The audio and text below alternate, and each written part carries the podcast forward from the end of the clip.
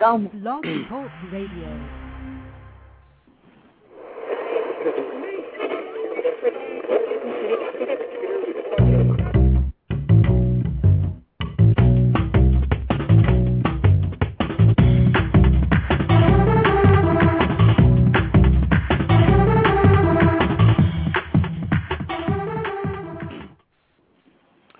Welcome to blogtalkradio.com slash raise the bar, the show that talks about professionalism in the real estate industry.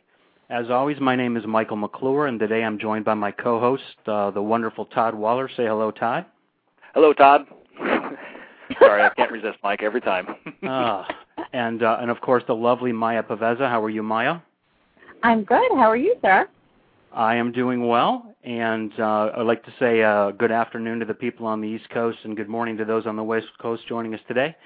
Um, we have a great uh, guest today, Mr. Marc Davison of Thousand Watt Consulting will be coming on in about 10 minutes. And uh, before we bring Marc on, there's just a couple things we want to talk about quickly. The first is, you know, one of the things we want to do with the with the Blog Talk Radio show, um, specifically with respect to raising the bar in real estate, is to um, have guests and uh, come on and talk about ideas of things that we can all do in this profession to increase our professionalism. And one of the things that we're doing at Professional One is something that we call the Chris Brogan Plan. Um, Todd, why don't you briefly summarize what that is for the listeners? Sure, sure. Uh, for those familiar, Chris Brogan did a, um, uh, recently released a book, uh, Trust Agents, uh, but also has a, a wonderful uh, blog, almost a stream of consciousness when it comes to social networking and, and how to connect with uh, clients and, and um, fellow industry peers. And so he recently, say a month or so ago, put out a post about what he would do if he were a real estate agent. Um, and suffice it to say, it was a, a pretty decent list of things that are a step or two above uh, what most agents right now that are probably listening to this are doing, or maybe you're doing some of it already. The neat part was that uh, Chris laid out getting hyper local, hyper local content, and doing what we as realtors, uh, frankly, do best. We get in front of people we uh, talk with them, assess what they've got going on. They assess who we are as professionals in the real estate industry, uh, and then we take the step uh, further uh, with what Chris is laying out. The idea is that um, the hyperlocal content starts with maybe reviews of local business establishments. So here in beautiful uh, Plymouth, Michigan, uh, Mike and I are endeavoring to talk with the business owners in the area and uh, we are going to be setting up uh, individual pages and posts on our own uh, real estate site highlighting some of our favorite businesses down here. Again, nothing is expected in return. There's no reciprocity necessary. The aim is to point blank go to the local corner coffee shop or the local bookstore, interview the owner, maybe interview a patron uh, with video, and then come back to the computer, bang out a post in a page or two, and then drive a, a little bit of traffic across there and see uh, what kind of goodwill is, is built up from that. It does two things, obviously, right? One is goodwill on behalf of the business owner because hey, we're getting some traffic and some notoriety for their business right there without any expectation of anything in return.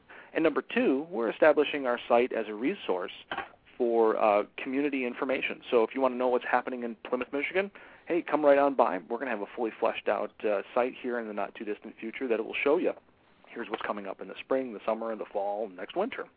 So, in addition to providing all of the real estate resources, we're providing community information and becoming a, a community resource for our community. So that's that's what, what uh, we're picking up and what we're running with. Yeah, and one thing that I would add to that, Todd, and thank you, that's a, a very nice summarization, is that Todd and I frequent a Starbucks that's about a block from our office, and I'll skip the story about why we put our office a block from a Starbucks because we actually did that on purpose. Um, but we we're in there um, a couple times a day, and the the I, I never know how to pronounce it. Barista, barista. I'm not sure what the term is, but there's barista. some barista, some baristas, uh, however it's pronounced. The people that serve the coffee in there um, we've talked to them about what we're going to do. We're actually going to shoot some short video clips of some of the employees. And it's funny because Todd has a camera that's being supposed to be delivered today or tomorrow or yesterday or whatever it was, and the people in there have literally said, "Well, when are you going to shoot the video? You said you were going to shoot video. When are you going to shoot the video?" And it's kind of funny because I really didn't think that people, and again, this is just one little example, but I didn't think people would react to it like they are which reminds me, um, our guest today, Marc Davison, his son shot a video of their hometown um, driving around and kind of talking about some of the highlights. And Marc put out a tweet about that. This is a while ago, a couple months ago, and I recall clicking on it and watching the video and and thinking, you know, this was a little bit of the precursor to what we're doing now, um, of just leveraging the technology as best we can to, you know, to in- increase our profile. And we're excited about it. We think it's going to work. Um, another, just a brief point before we bring Marc on. Last week we had Stefan Swanepoel on the air. For those of you who listened in, know that. Uh, uh, always a very engaging, um, interesting individual. And if you didn't hear that broadcast, you can click on uh, blogtalkradio.com slash raise the bar, and there's a link back to that because he really had some great observations that I would uh, encourage any of you out there to uh, to to listen in on. Anything new with you, Maya? Are you still there? I'm here. I think. Am I here? Did you make the phone transition? I didn't know if you I were switching did. from cell to home. I did. I did make the transition. Yeah, no, just uh I've just been really busy. Actually, we um on the topic of professionalism, um our office actually did a focus group today where we brought an attorney in and kind of went over our local contract and talked about negotiations, techniques, and kind of um it was interesting because it sort of became a raise the bar discussion of how we can all make each other better, working together and helping newer agents or agents don't don't understand the contract and interpreting it properly and uh, educating our clients too. So um, that was an interesting experience. But I've just been busy with um, you know work and social media and a bunch of things going on right now. So Do you feel um, do you feel that there's a, a, a natural raising of the bar going on in your world? And if so, are you making that happen, or do you think it's happening um, organically, or um, is it not happening at all? I think that I think that I'm seeing it happening organically. Um, but you know, at the same time, it actually reminds me. I just made contact with somebody in my congressman's office to sort of discuss with them whether or not there's anything that could be done in a legislative capacity and get some of their thoughts on the process. But um, I think it's organic. Uh, it may be that it was already going on, but we also have a new president to our board um, of our board, local board of realtors, whose position is we need to be more professional. We need to police ourselves. So I think with a new, um, I'm not going to say regime, but you know, new leadership, everything changes and everything evolves. But um, I think that it, it may be that I'm just more acutely aware of it now than I was before. That's a good point because I know that human perception being what it is, we tend to see the things we're looking for.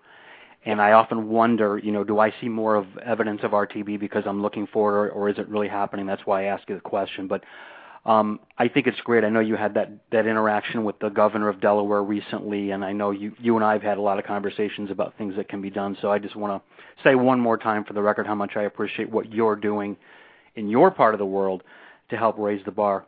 Um, having said those things, I believe Marc is uh, in queue waiting to come on, and I wanted to um, again just give people. I don't want to. I don't want to give Marc's total bio. I'd actually like for him to give a little bit of it himself because he has such a diverse and interesting background spanning several industries that I don't want to steal his thunder.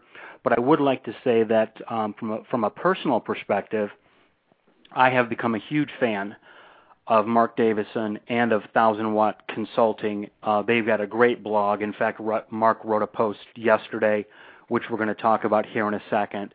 Uh, but he is he's a guy who um, is just when I think of Marc, I think of the word candor. I think he speaks the truth uh, in an unadulterated, honest fashion, and I, I, I for one laud that.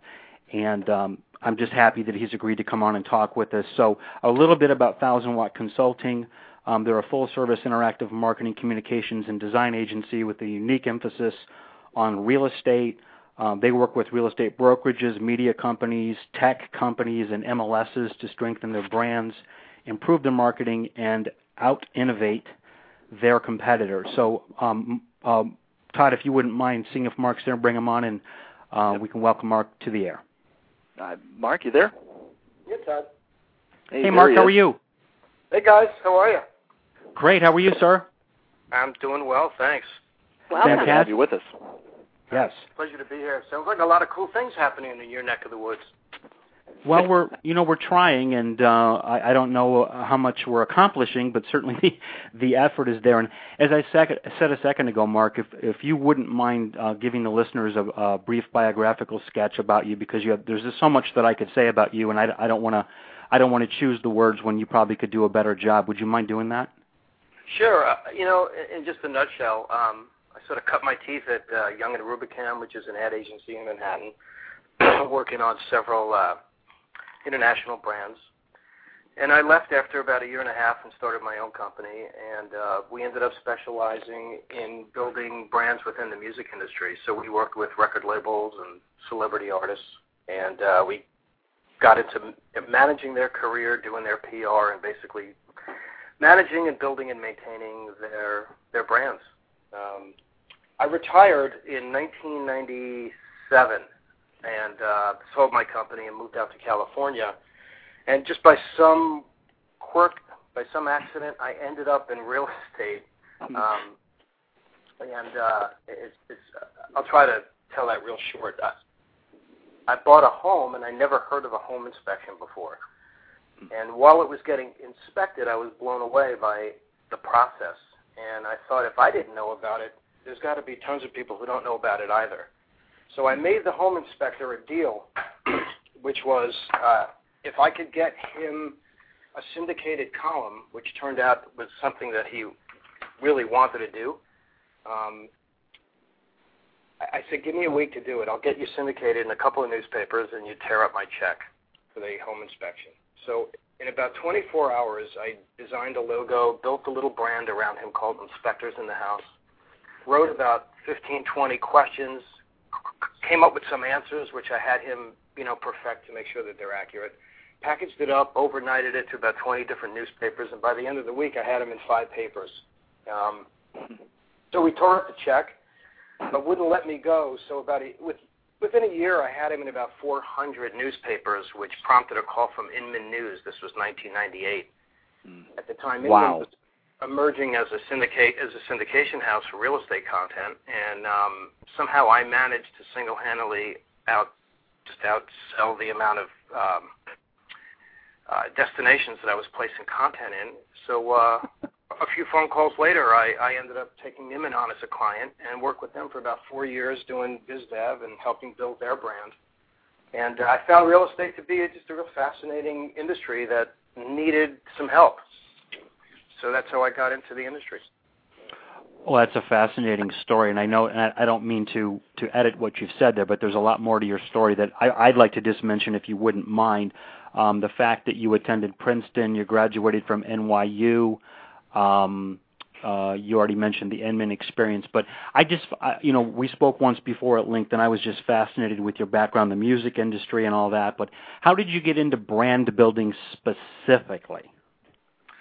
Uh, I think it it it came as my, memory recollects. I was working on a Palmolive campaign, um, and you know the instructions at the time were to just write the, the way the ads needed to be written um, was more about building and and extending the brand qualities of Palmolive. Um, and this was during a, a, an interesting time in advertising when you know, for a long period of time, ads were designed to basically sell a product. Um, and sometimes they would weave wonderful stories around the product that weren't necessarily true. If you think about a lot of the cigarette ads that Mhm. took place and the imagery created around people who smoke, which was not a reality. Right. Uh, you know, there was there was a, cer- a certain change in, in in the way the audience was connecting with advertising and the way advertising was being uh, written. And I think the first commercial that really impacted me was, and, and I've referred to this several times, was the Mean Joe Greene Coca-Cola commercial. Mhm. Do you remember Yep. that? that The commercial? jersey and yeah, the jersey thrown to the kid. Yeah, Yeah, yeah, where the kid gives him a bottle of Coke, and you know that whole emotional play um, really was was really clever. You know, Coke wasn't selling the product; it was selling something bigger and and and and better than the product. Um, and that's you know that falls under the category of branding, but it's it's something I you know I worked on as a as a school project in my last year. I had to create an, uh, a company and basically build all the brand components around it. So it, it was it was something that was near and dear to my sensibilities, rather than just writing hyperbole um, and throwing it out as just you know callous advertising. Interesting. Um, fast forwarding to the here and now and our RTB conversation. Um, before we get into some of the particulars that I want to talk about or that we want to talk about regarding some things that have appeared in some of the blogs, of the blog posts that have come out of thousandwattconsulting.com, what is your just kind of a broad um, s- statement about this RTB effort in general? Do you believe in it? Do you think it's a good idea, a bad idea? Uh, is it something that you think might lead to some substantial, you know, realistic change, or is it all just kind of a waste of everyone's time? What's your what's your take on the whole thing? Well, my take would be, um, in, generally speaking, I think that raising the bar on and just about anything that we do in our lives, whether it's our career, personal life, um, how could you how could you not be interested in raising the bar? I mean, it's especially in real estate where the bar has been set so low. I think it's uh, it's an outright imperative for anybody involved in, the, in this industry to want to raise the bar. I'm certainly um, all about that. I've been writing about it for years and years. Excuse me. But I think it's just a general way to live your life is to just constantly raise your bar. Absolutely. Um, and I know that you know we when you and I communicated before, you made uh, comments to the effect that um, there's I don't and, and now I'm paraphrasing. You didn't say this exactly, but my take on what you said was something to the effect that you know, there's it's going to be difficult to make real changes in real estate in part because I think of inertia and its size and a lot of bad habits. Um, and that kind of leads into a blog post that you wrote yesterday, which I personally loved. Um, uh, the timing of it, of course, was divine, and much of what you said in it. I mean, I agreed with all of it. Um, I tweeted, I retweeted it, but it, within that post, and the post I'm referring to is, of course, was entitled "A Pulse, a Passing Grade, and a Business Card." Hmm. Um, yeah. great title, by the way. Uh, but within that post, there was a, a couple things that jumped out at me. One was you wrote this Yelp requires a college degree and a year in sales to sell web ads to restaurants. Of course, the point you were making is that if Yelp requires a college degree and a year in, sell, in sales to sell web ads to restaurants, then certainly it would be reasonable for real estate to reconsider its requirements. Is that a fair summation of what you were saying? You would think, yeah, that's very fair. And that being said, um, why don't you give the people who haven't read the post just sort of a, a, a thumbnail sketch of what your other points were? Well, you know, just just to put that into perspective, um, what is the context by which I wrote that post had to do with my fantasy brokerage. Um, I was asked at a dinner. I was having dinner with a client. I was back on the East Coast uh, not too long ago, and he asked me what I would do if I had my own brokerage. So the answers that I gave him and what I wrote about in that article really had to do with what I would do if I ran my own brokerage. It's not necessarily what I feel is is something that the industry necessarily needs to do, because I think you know you could come from all walks of life and turn your you know create career and do whatever you know create success and do whatever you need to do to to make a living. There shouldn't be necessarily industry wide restrictions on on that per se. This really had to do with what I was looking for in terms of qualifications for myself and within my own company. Um, and I do realize that it, it is really easy to become a, a real estate agent, and that there is a hue and cry from even professional agents within the industry who would like to see the bar raised in terms of qualifications coming in. Um, so I'm definitely for that for sure. But you know, just to, to be on point, this this that particular post had had everything to do with what I would personally do, or the kinds of people that I would hire or bring on as realtors if I had my own firm. Okay, and so reading between the lines a little bit on how you're articulating that is, or, or let me let me ask it this way: Right. Why would why would there there be a divergence between what you think you would do in your own company if you had a brokerage and what you would recommend the industry do itself? Um, because I, I guess maybe I don't know that in, that it. I think the as an industry, its job is to sort of create opportunity for people to come in and, and make a living within it. If you create restrictions that would impede people from all walks of life or, or, or with various different educational backgrounds to not be able to get into the industry, I don't think that would be fair.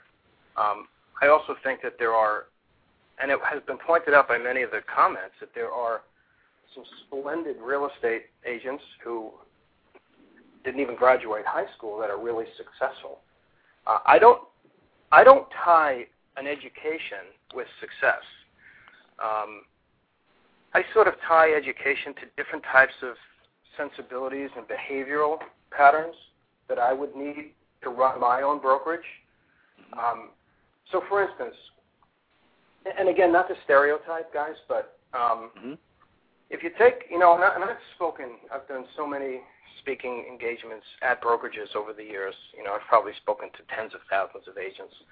Um, and I've met with so many brokers who would share with me their issues regarding their their team. Um, what I am not looking for in my fantasy brokerage is the maverick.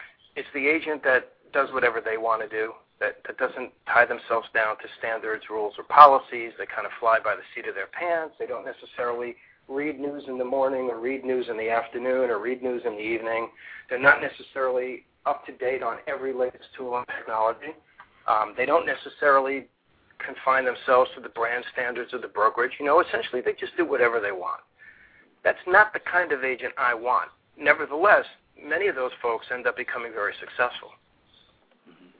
But for me to run the kind of brokerage that I would need to run, and again, I'm not planning to start a brokerage, and I'm not a broker, but in, in answer to the question, what I would be looking for, I'd be looking for different types of people, and I find they tend to come out of out of uh, a degreed situations where they they more they more or less understand the rules, policies, and regulations of a corporate environment, and they work towards building a culture rather than disenfranchise from it.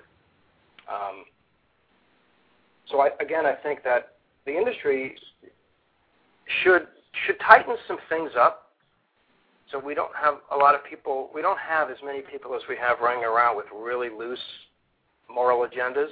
But I think in terms of a brokerage, a brokerage should be you know entitled to even raise its bar even higher than the industry calls for. Yeah, and in fact, um, well, I want to I want to say two things in response to what you just said. One is, while I completely hear what you're saying, and and I completely hear what many have said and continue to say regarding this thought that you don't have to have an education to be great in real estate. Um, I could put together a list of you know a good number, let's say 20 agents that I've dealt with over the years who are really good agents who don't have an education. I respect those people, more power to them. I have nothing against them whatsoever.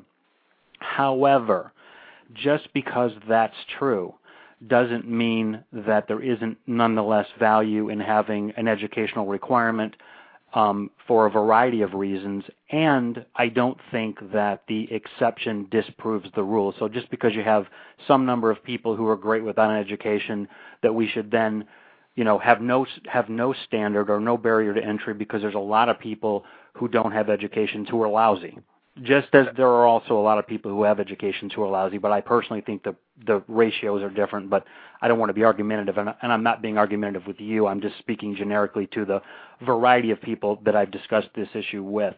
Um, secondly, regarding you know standards for an individual brokerage, that's something that we are trying to deal with right now as a company. And Todd, you and I were talking about this a little bit earlier. Why don't you just give a 60 second summation of the things we're struggling with as we have this conversation?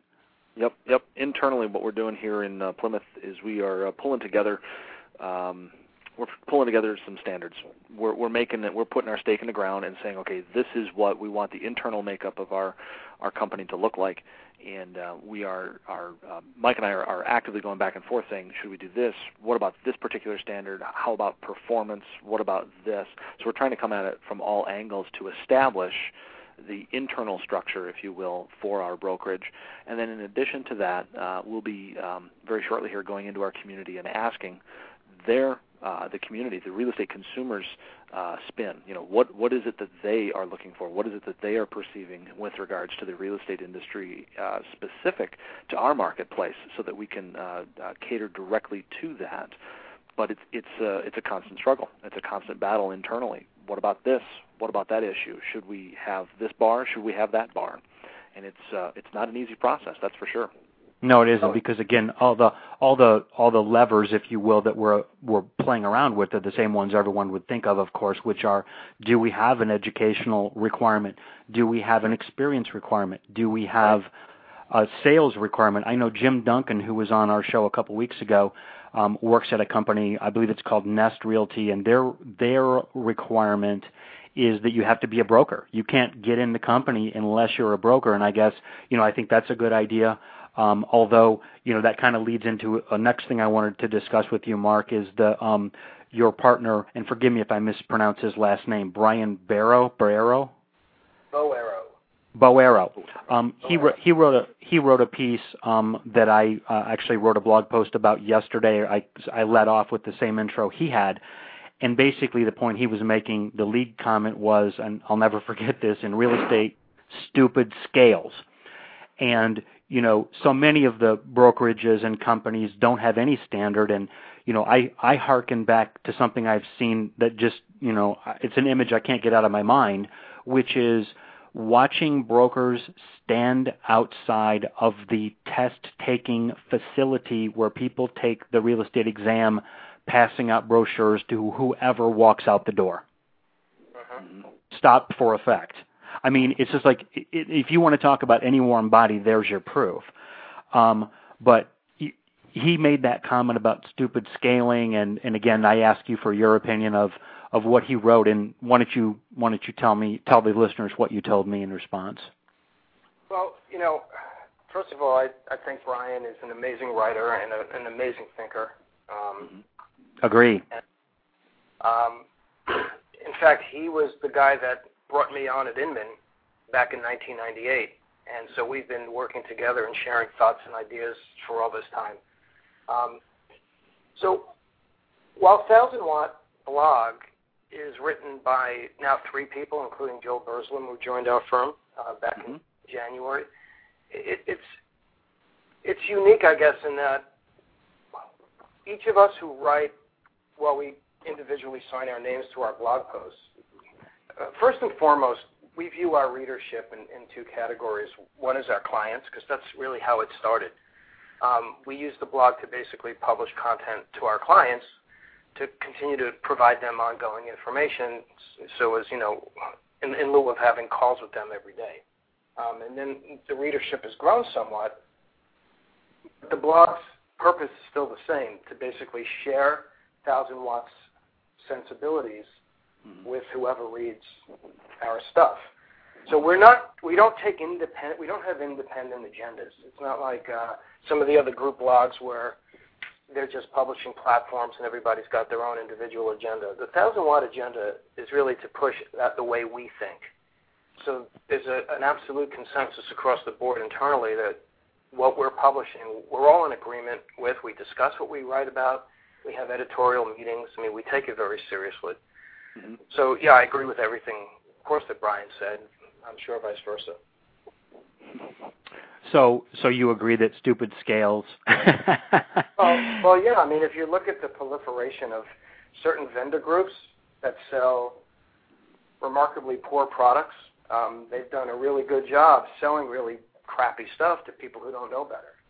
Um, and you know, there's actually, you know, not to get deep into theories or conspiracies because there are none per se. It's just the way real estate is. But um, across the board, the less qualified, um, less intelligent, less aware uh, the realtor is, the more beneficial it is for a lot of the um, the people who make money from them. You know, Chris Berg often says that real estate agents are are like plankton, which is very true. I mean, if you think about the dozens and dozens and dozens of entities that feed off a realtor's money, you realize that the real estate agent is the most important, you know, life-giving resource within the industry. But there are so many people who are just taking from them. I think And, I need to um, cut my advertising budget.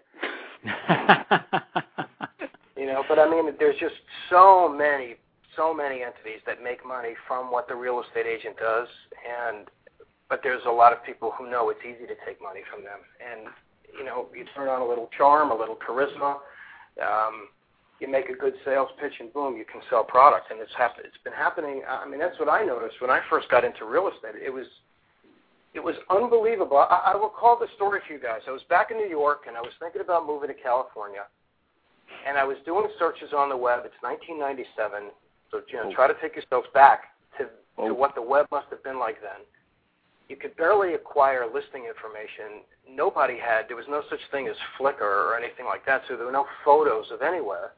But the one thing that I came upon was a, a, a newsletter that appeared on an agent's website, and I subscribed to it.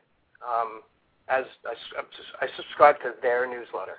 But as I continued to search within a community, I kept noticing that every agent had the same exact newsletter, and it was called their newsletter, but it was the same exact newsletter.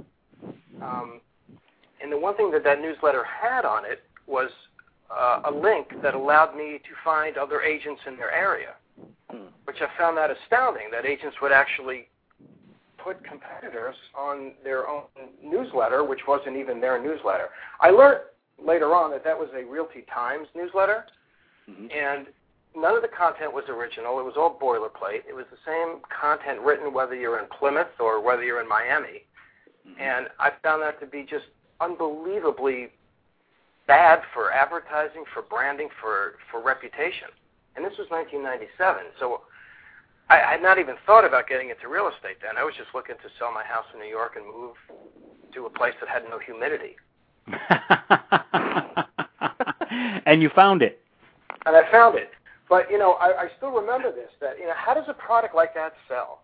How does somebody like that sell that to a real estate agent who's looking to build community and build relationships? Now, we're so blessed today to, to have things like social media where agents can take control of their own messaging and broadcasting and marketing. But there are still products that are being peddled today that are, you know, detrimental to an agent's business and reputation. And but you know, like Brian said, stupid scales and um, the knuckleheads that are creating products for these agents. Um, the warning is that you better smarten up your products and do better because the agent population is getting smarter, they're getting more savvy, and they're getting more control. Well, it's interesting because you, I think you said the story you just told was from 1997, if I heard you correctly. Um, And- Well, it's interesting because I have two mortgage people right now that send me um, a newsletter that is identical. They they both send me the same newsletter word for word, and it's interesting because the you know the statement that that makes to me about them is so negative. And I these are both people that I've known for years and really like and trust and respect. But it's interesting that the fact that they're not aware enough is my take on it to understand that they're sending me a boilerplated product that one of their competitors might also be sending me. It's just uh, it's interesting to me that here we're talking what 13 years later and the same kind of a product still exists. And there's no doubt about that you're correct in what you say that there are so many bad products out there and it's you know I I stopped reading um I, I stopped reading the the the myriad of emails that I receive with all these various real estate related products, some of which might actually be good, but I have built up such uh, uh, you know such a wall. I've become so jaded that I don't even read anymore. I think that that, that same thought applies to so many things. Um, you also you also Marc just kind of opened the door to the next topic I wanted to talk about, that being social media. You wrote another blog post which had another awesome title which was four square and five years ago, when you're talking about the evolution of blogging and and the, metamorphosis from blogging into Twitter, etc. Um, why don't you summarize for the listeners what the gist of that post was, if you wouldn't mind? Yeah, I think they were looking back on that post. There were like several gists, um, and it actually took me a considerable amount of time uh, to to sort of weave all the gists together. Um, so initially, I was just sort of recalling uh, the emergence of blogging in real estate. Um, you know what happened? Somebody asked me if I can rattle off a dozen great blog posts or blogs that people that somebody could subscribe to, and I couldn't. Um, and I thought back to the very first blog that I became aware of in real estate, which was Rain City Guide, and how it really was even then. Just a, it was a great blog, and it still is a great blog, and it still provides it creates business opportunities for the people who write for it. Um, but its focus was also not. It wasn't all about real estate. It was about life in Seattle, um, and I tried to find examples of blogs that had come since then that sort of you know took what they'd created and, and, and took it to the next level, and I really couldn't. Um, and I, then I also started realizing that the amount of blogs that are being written today have diminished over the years. Um, so which got into the second gist. So the first gist being blogging is really not taken off all that well in real estate. It's been five years and we don't have hundreds of great blogs. Um, How many great blogs do you think we have now? I don't know. Um, Less than 10? I say for me, it would be less than 10, but I wouldn't say that for anyone else. I mean, I, I was asked what I could come up with, and I couldn't. Um, but somebody else, I mean, you guys might have 20 or 30 that you love. I just, I'm not aware of maybe a half a dozen that I think are really quality. Um, the rest are either dialing it in or they just stop blogging because it was, which brought me to the next gist, which was blogging is is is hard to do. It's not easy. You're just not sitting down and banging out 500 words. It's there needs to be a theme. I mean, the way I look at it, again, because I come from the world of building brand, and, and everything you do is a spoke back to the hub. Mm-hmm. So if you don't have a defined hub, then your spokes are all going to be mangled and, and distorted. so in an effort to create a perfect blog publication, you kind of need to have an agenda. You know, what are the two or three main topics that you're going to consistently write about over and over again? Um, it's what's made you know everything from Marie Claire magazine to Life magazine and Newsweek. You know, the the well-known publications that they are. You can count on them for each publication having pretty much the same type of content. Um, so that gets really hard to do if you haven't thought about it. But if you thought about it, it's it gets hard to do to keep coming up with content across those categories. Um, so realizing how arduous blogging is, you know, as social media moved into microblogging, where you can sum up what you're thinking in 140 characters, it became a whole lot easier for agents to move beyond blogging, just start twittering or posting images and, and posts on Facebook. Um, and my second gist then was just taking a just a large global look at what's being published from real estate, and it just just looking at it from 5,000 feet up, it was just a lot of noise. Um, there wasn't a whole lot of worthy contribution to to the public. So I realized that what's mostly going on on these places is just back and forth, you know, dialogue between it's peer to peer, and which raised the question: Does all this stuff have to be public? Um, I just keep coming across things that I find so questionable. Um, but I just like, wonder: Are we are we misusing social media, uh, and are we not tapping into its greater potential? And I think those are excellent observations. And my personal opinion is that this whole phenomenon is still in its sort of infancy stages on, on you know from a big picture perspective and I know that my personal view of it has changed a little bit since I've started and you know you, you've been very diplomatic in in what you've said um you know you gave an example you you gave a and, and and and you know I think again I one thing I love about you is your candor and and I think you you said some things in that post about people talking about stuff that you just didn't think was really appropriate for the forum. You know, for, for very personal things, drunken binges and tongue piercings and things of that nature. And you know, it's funny because I go back and forth on this, and I think we this is a very personal issue for for all of us. And I think if you know, Maya, if you were to give your opinion um, on this, and I were to give my opinion on this, and Todd, you were to give your opinion on this, they'd all be a little bit different. Yeah, but and, you're right, Mike. But I, one of the things I do recommend, and what people may not realize is, I have a plan and I have a strategy. And I I completely agreed with a lot of things that Marc said, and I'm not going to say I didn't think about. Am I possibly one of those people that yeah, absolutely. I'm one of those people. There are certain things, and and when when I was reading it, I was like, okay, there is a client I need to call right now. So, but you know, I I, I have a strategy. I think we all have strategies, and Marc has very valid points on it, though. Yeah, and, but I want and to I, be clear too that I've I've myself have made mistakes. I go back and look at what I've published, and and I cringe, and I think, Jesus, Mhm. this is the one. Because you know what happens? Google Alerts sends you in the morning yeah, stuff that's tied to your name, and it always seems to find the one dumb post that I posted on Twitter and nothing else. that, you know, so like I'm Because it was if somebody- retweeted 20 times. I know. So if, if somebody else is doing that, if they're checking my reputation, maybe there's a client who's thinking about hiring me.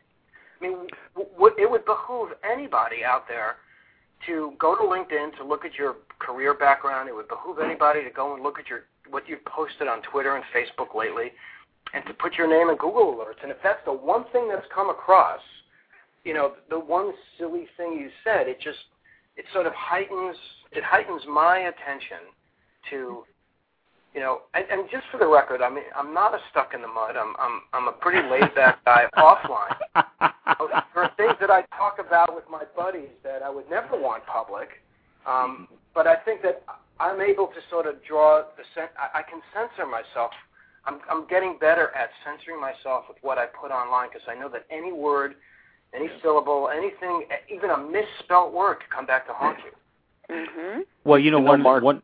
I'm sorry, you, Todd. you go know, ahead. Marc, you know, Marc. One of the one of the, the commonalities I, I know intrinsically that you and I share um, goes back to um, that that image, the the control of the image, so to speak, that goes out to Google. I mean, it's got a big, big memory. It's worse than an elephant. And um, I remember having a conversation years ago in a former life running campaigns where somebody made the comment, well, if you're going to run for office, you got to have some skeletons in your closet because nobody would believe that you're as pure as the wind-driven snow. And that statement has haunted me these years. Um, I mean, part of my claim to fame, if you will, in this marketplace is I go to my closings and the talks. Black tie Todd, that's me, that's my thing. And somebody in my marketplace made the comment, well, you can't back that up, so that's probably why you don't get scads and scads of business because nobody believes that you could be that professional. You give the image, but do you really back it up? And again, talk with my clients, and they'll they'll they'll tell you the good, bad, and the ugly. But I get that. I mean, and there's there's part of me that says, yeah, you know what? Maybe I'm going a little heavy on the blips this particular month, or something along those lines. But from my standpoint, from my marketing for Todd Waller, hey, Todd's a guy. It's a person, and it's not just some automaton or some robot out there, so to speak. I dare somebody to go back 40,000 tweets on me. Well, you know, I it's don't funny. It's funny. It's funny because I attempted to do research in preparation for our last show with Swanepoel, and he and I had had a number of exchanges back in August and September that I wanted to quote verbatim. And I went back and I couldn't find them. And I'm wondering uh, if I mean, is this stuff truly permanent, or does does it get deleted after a certain period of time? Does anybody really know? I've been Um, operating under the assumption that it was permanent. Well, a year ago I was able to crawl back all the way, but I haven't tried, and I wouldn't I- right now. and I, I would hazard a guess that we need to operate under the it's always going to be out there. Uh huh. It's there forever. Always. Well- you also need to operate under the guise that at any given moment in time, what you write shows up on somebody's TweetDeck, Mhm. and um, I mean, we, we're all following numerous people, and at any given moment in time, I, I could be looking at my TweetDeck and see a post that a grabs me strongly for its valuable content, and I will immediately click on a link or go check out a resource and, and follow that person immediately. Mhm. But I can't tell you how many times that I've actually had to just unfollow because what I feel like I'm being caught up in is just an endless stream of where they are or private conversation between them and, and, and one other person, and it's it seems to me to be almost borderline in, too intimate for me to even be distracted by. So Mark And doesn't follow me. What'd you say, Maya? Do I not follow? no, under that assumption, I would assume you don't follow me, which is. I don't, you know, I don't know if I do, or if I don't. I don't, I don't, I don't miss. And I know I follow like six, seven, eight hundred people. Um, oh, you're not required to. It's a joke. Don't worry about that. Oh. I don't take that kind of thing personally. Well, you know, this whole issue to me is so fascinating because I have I'm all over the board personally. You know, I go from and, and it's because my personality is like that. I mean, I I, I did stand up comedy, I did improv, and now I'm building, you know, trying to build a real estate franchise and I wear all these different hats that are very different people. And on any given day, I am 25 different people on Twitter and I've, you know, I've thought a lot about that and I don't you know, in fact, I thought a lot about it in the specific context of things that Marc has written, and I often feel as if I'm failing because I've been inconsistent in my message, and you know, I just I just think it's a fascinating topic because, as I said before, I think we all have different opinions on how it should go. And I do think, Marc, you make some great points about if you're trying to build a brand, I think you kind of have to be true to that message and put out quantity content or quality. Sorry, didn't mean to say quantity. Quality content, and I think that's really ultimately one of the big points you're making, and I I completely agree with it. Well, one one just final statement on that is, you know, a, a brand is sort of the consumer's impression of who you are, and, mm-hmm. and the strongest brands are the brands where unilaterally the consumers all have the same impression.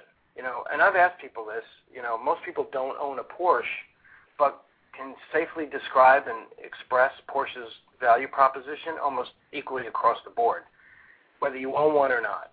Um, and and both owners and non-owners pretty much can say the same thing about that car. So hence the Porsche brand is so strong.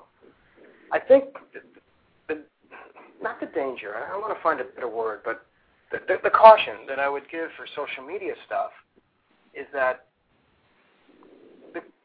the context by which you're posting, um, and it requires a lot of control because at any given point in time, you you are you, you it makes it hard for you to control what somebody is thinking about you based on your posting. And I'll give you an example. If you're out to dinner with your family and you're tweeting about what you're eating, and you're you've spent your whole two hours out with your family eating, um, twittering, what does that say about you? Well, to me, it says that you really aren't paying much attention to your family, and um, it may say other things to you guys. Uh, that may not be the case at all, but that's the problem with a Twitter-like thing, especially when you're just using it willy-nilly. Is it's hard to sort of control the impressions that your posts give to people. Mm-hmm. This came. This happened um, a couple of weeks ago. I was at a hotel meeting with um, two clients, uh, a male and a female, and I started thinking, I wonder if I tweeted that I'm at a hotel, and the woman tweeted that she was at the same hotel, and the other guy was tweeting that he was at a hotel, the same hotel. What kind of impression might that give people who think, wondering what what are the three of us doing together at a hotel? Um, that's what Foursquare was doing recently. So yeah, that's that's scary. You know, I mean, it, without the context of I'm at a hotel having a meeting discussing X, Y, and Z with a client, but I'm just here, I'm just there. It, it, you, you end up formulating. The public might end up formulating opinions about what you're doing, which is not necessarily what you're doing, and that's why I'm a little bit intense about it. Well, you know, it's interesting, Marc, because I I, I have a prediction, and the prediction is that we're going through an, an age of innocence with regard to social media where it's a big party and everybody get in and have fun and kind of say whatever you feel like saying and it's all in good fun and you know isn't social media awesome? This is this is phase 1 phase 2 will be the um, the coming to terms with the ramifications of that philosophy which may end up biting some of us in the ass because of things just like you just described but it's and already I, happened with one guy who applied for a job at Google. I mean, that story's out there. He applied for the job and he said, "Uh, you know, I, I'm not impressed, but the salary is good." And I think he tweeted it, oh. and it got back to Google, and they didn't hire him. Well, that's just stupid. Pretty much. No, but, but, but people do things like that every day. I know. See, what Maya's saying is really what I'm what I'm focused on is that you know th- there are some sort of uh, cheerleaders on Twitter who have you know who are sort of leading agents down a bizarre path of twittering, and uh, there's a whole host of them. And Guilty. you know, so it's it's all well. I I don't know your particular. Um, although I think I may have had some dialogue with you once, Maya. Um, Yeah, we have, I recall yeah. it. Yeah, I recall it being you know good intellectual dialogue. But you know, like for instance, at the Connect conference, there was so many tweets about being out all night drinking and waking up being inebriated and and, and hungover. And I'm thinking, if I'm if I got a if I'm a seller, and I got my house my three million dollar house listed with my agent, who is telling me they're going off to New York to get some education on technology, and I'm part of their Twitter feed, and I see this guy or this gal is out all night drinking every single night. Um, it's I think that the silliness and, and the miseducation. So here's how I sort of think about it, and I could be dead wrong, but I think that if you're educated, uh, college educated, see, it goes back to what I wrote last night. If you spent four years in college, getting a degree, learning things, you might come out of that with a slightly more formidable understanding of marketing and communication, uh, possibly, than if you're just discovered Twitter yesterday and got on it and start, you know, just going at it without any understanding of how this is really media. It's not, you know, we social media connotates one thing, but I think of it as media. It is this amazing opportunity for us people to to take the power away from the journalists and the reporters and the PR people and all the folks we've had to pay to tell our message to the world to now do it ourselves. So it's a wonderful tool, but you know it's very powerful, and with it, you know, comes sort of defaults and, and pitfalls and responsibilities. Uh, good Um, point. So you know, yeah, I think we're coming into an age, guys, where it's and, and Brian alluded to this, um, where I think real estate's coming through a cycle, and it's starting to realize that a lot of what it's been experimenting with, um, it's just not panning out the way they like it. So they've met all these people on social media. They've gone to, they're flying around the country. They've gone to all the BarCamps, and you know, there's good camaraderie. But at the end of the day, they're not getting any business out of it. And the amount of time that they're spending doing it um, might actually be better focused on going back to doing some good old traditional marketing stuff to to, to get business to happen. Um, and then when they fuse that together with some of the things that they're learning about that guys like Jay Thompson does, uh, where he fuses both traditional and, and progressive marketing, he's pulling eight, ten deals out of social media, and he's pulling many other deals from traditional. That there's a good, smart balance.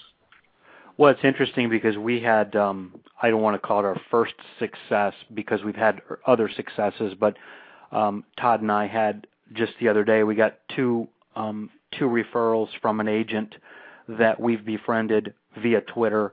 And you know, I to me this whole this whole return on investment of real estate in in social media comes down to a, a mindset, which is are you running a marathon or are you running a sprint? And I think if you have the right long-term view, this is the kind of thing that I can't draw and I can't draw and have you understand what I'm trying to say. But basically, I'm I'm forming an arc with my hand, which is flat for a long time and then spikes up very severely. That's what I personally am anticipating is going to happen for the people that hang with social media over the long haul and you know prove themselves to be the subject matter experts in their markets on in in the area of real estate and I still believe that personally. Do you agree or disagree, Marc? I do agree, and I think you know Maya, you alluded to this a little earlier. Um, if you take a strategic approach to social media and, and slice it into several categories, one is what you do to build brand and what you do to possibly lead generate. Mm-hmm. Um, that defines what you post, how you post, and where you post. Like I, I don't think that you know Thousand Watt um, built. We built our entire business through social media. So while people tend to think that I'm very anti-social media, the thing is we've used it entirely to build our business. Um, but I never looked at it as social media. I just look at it as media. It's the it's the channels by which we build our brand, extend our brand, and also advertise. Um, Well, Marc, if if I can jump in on that thought, I, I recall um, it may be a year or two ago that you and I connected um, online, but specifically with Facebook. I remember the interaction that you and I had, and I think this underlines your point about building your brand via social media, but you're doing it smartly. Uh, in the sense that when I sent the request to you via Facebook to quote unquote become your friend, I put in there something about just closing social networking loops and want to make sure we're connected here because I'd like to see what you're doing here on Facebook. And your response, if you'll allow me, I thought was absolutely brilliant because it allowed you to establish the parameters of how you used Facebook for your own your own uh, marketing and your own branding. And it, your response was very simply, "Hey, I would love to do that, but I'd like to know more about you before I let you in, so to speak." And you know, in retrospect, even at the time, I thought that's actually pretty slick right there because you're building a brand um, and you're building your image online by utilizing okay, I'm going to show you what I do here, but I want to know who you are too. So let's let's chat first before uh, before we open up each other's doors. I thought that was pretty slick, actually. And in the end, he re- and in the end, he rejected you. Yeah, he flat out said, you know, you're just a flaming idiot, and you know, go get away from me. uh, you, you give me a little too much credit. I'm not sure I really knew what I was doing. Really, you know, I'm, I'm still trying to figure Facebook out. But I do know one thing that it's instinctive, also, though, Marc and you've got good instincts. Yep. I, well, yep. thank you, Maya. I think if you do this long enough, you realize like you're also you're also you're known for who you associate with. Bingo. And if, if I'm going to have you know people who are my quote unquote friend under whatever social category or context that is, um, I want to be seen in a good. I want to be surrounded by good friends, good people, people who are doing other things like me, so that I'm in good company. Um, so, Marc, you clearly didn't do the requisite research before you agreed to come on this show. Yeah, sorry, dude. yeah. yeah. Well, you know, it's it's unbelievable to me, Marc, but we're down to three minutes left in this hour. It, I'm I'm shocked at how quickly this time has passed. And um, Todd, I believe you indicated that we have a gentleman who'd like to ask a question. Yeah, would, yeah. I've would you entertain that, Marc, please? Hey guys, I, ha- I do. Ha- I'm having fun, and I have m- more time. So yeah, sure. Cool. Okay. All right. Well, we've got uh, about two and a half minutes here to roll, and I've got uh, Bill here. Let me see if I can bring Bill up without uh, dropping everything. B Love, quick question, baby, because we're going off the air. That's it. Uh, you ready? You ready for the question? There he is. Go, there he Bill. is. You, you okay? This is this is like really crucial. This is a whole social media thing. Uh, Marc, if I get out to uh, California in March, where are we going to lunch? Nice. Okay, disconnect him now. no, we had we had two minutes.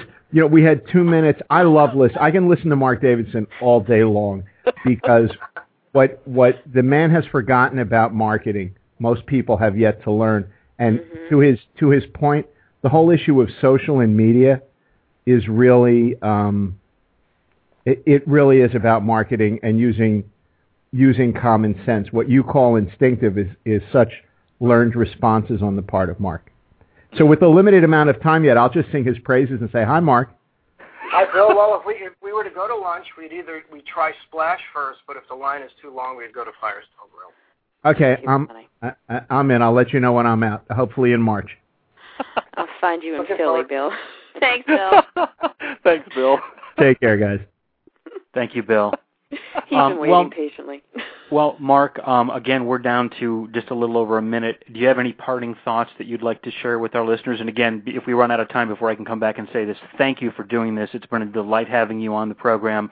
It was everything I hoped it would be. I hope in the end you feel the same way. Oh, And, no, um. Please speak speak now. No, um, well, thank you guys very much. Uh, you know, I, I told you I don't do, I hardly do any interviews, and uh, you rarely see me even on a panel these days. Um, so after speaking with you, Michael, last uh, month, I think, uh, I felt very comfortable about this opportunity. So thanks for having me. And uh, for the listeners, I would just say, read a lot, ask a lot of questions, don't take things on face value, um, and just make wiser decisions. Well, and I and I hope, Marc, that you. I, I mean, I, I know I don't need to say this. That you and your your um your peers, your partners at Thousand Watt will continue to put out the quality, um, thought-provoking commentary that you've been putting out since I've become aware of you. And uh, I, I wasn't at all facetious in what I said at the start of the show, which is you guys really are my favorite blog. Look forward to um, everything you guys put out. and um, I hope that you'll just continue to do what you do. And maybe we can have a follow-up conversation on another one of these shows at some point in the future to see how the uh, whole RTB thing is going. And I hope you'll keep weighing in on um, on the topic because again, I think you do bring to bear a lot of experience and perspective and insight that is wholly unique to you. And again, it's just been a privilege having you with us today. So thank you. I know I speak for. mine. Thank you very much, Marc. We wish you all the best, and uh, we'll we'll I'll be back with everyone else uh, very shortly. Thanks for listening. Have a great day. Bye bye. Bye. Bye bye. Bye bye.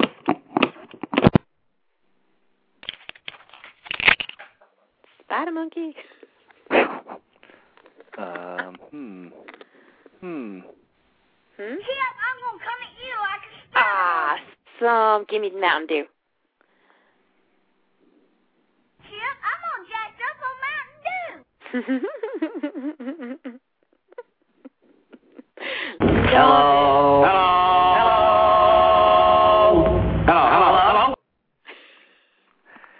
Cool beans. I love it. Um, do we? We I think we all need to have a conference call. Yeah, we do. I think it was pretty good. Damn good. Uh, Marc's awesome. Uh, yes, he is, isn't he? Yeah, yeah.